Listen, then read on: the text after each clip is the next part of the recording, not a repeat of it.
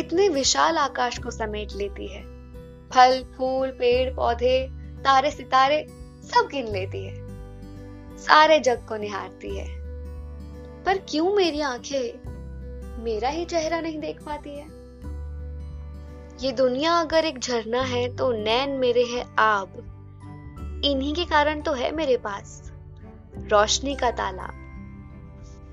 पानी के छूने से अंगारे भी बुझ जाती है। पर मन की चिंगारे तो पानी बन के ही बाहर आती है।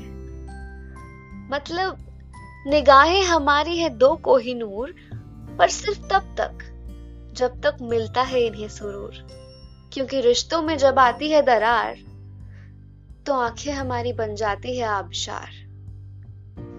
नम होकर गम को करती है कम, साथ ही बतलाती है कि श्रम नहीं है कोई भ्रम।